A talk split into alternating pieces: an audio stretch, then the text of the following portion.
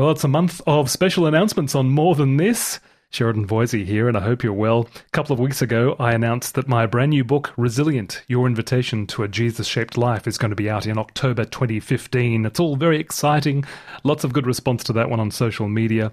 Last week, I announced the Resilient launch team had a good response to that as well. And today, one more announcement for you a brand new free ebook for you. It's called Five Practices for a Resilient Life. It's a companion ebook to the big book that's going to come out in October. And through stories, biblical reflection, and very practical action steps, this ebook gives you five ways to develop spiritual, emotional, and relational strength.